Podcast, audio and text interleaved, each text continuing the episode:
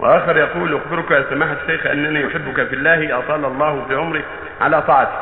أخبرك أنني اطلعت على كتاب روائع البيان للشيخ للشيخ محمد بن علي الصابوني آه، جزء واحد وعند تفسيره لقوله تعالى واتبعوا مثل الشيطان على مثل سليمان إلى آخر الآيات قال إن السحر نوعان فمن تعلمه ليتوقى به ضرر أو يدافع أذاه عن الناس فقد نجا وثبت على الإيمان ومن تعلمه معتقدا صحته ليلحق الأذى بالناس فقد ضل وكفر فكان الناس فريقين فريق تعلمه عن نية صالحة ليدفع ضرره عن الناس ويطلب من سماحتكم بيان ذلك حتى لا يعني بعض والجواب الناس يتكل على هذا.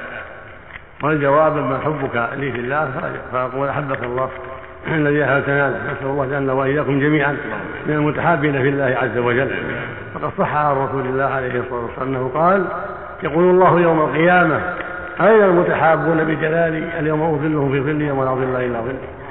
نسأل الله جل وإياكم منهم. واما هذا كتاب روائع البيان للصابوني ما اطلعت عليه. ولكن إذا كان أجاز به تعلم السحر فقد أخطأ. وغلط ما يجوز تعلم السحر ولو حسن قصد المتعلم لأن تعلم السحر لا يكون إلا بكفر نعوذ بالله. لا يكون إلا بعبادة الشياطين والتقرب إلى الشياطين.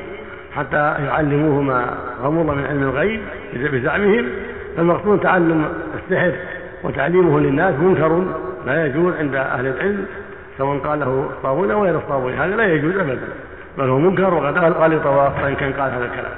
نعم إيش رايك بالكتاب يا شيخ؟ ما ما اطلعت عليه لكن كان في هذا هذا غلط يا شيخ اللي يقرا الشيخ هي معنا يقول هذا غلط منكر صورة الصفحة موجودة يعني إيه. 嗯，本人是这样的啊。